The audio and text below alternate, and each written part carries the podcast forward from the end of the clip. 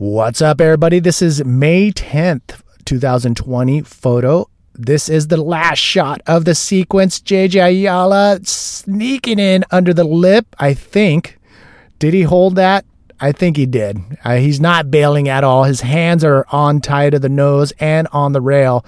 He did sneak under the lip, but unfortunately, I had to get under the wave. You can see it right in the foreground the water bubbles ready to come up or the water splashing up from either the port on my camera or at my elbow or something. But I had to get under while JJ's getting under as well. But JJ Ayala, the last shot of the sequence of this airdrop into barrel ride.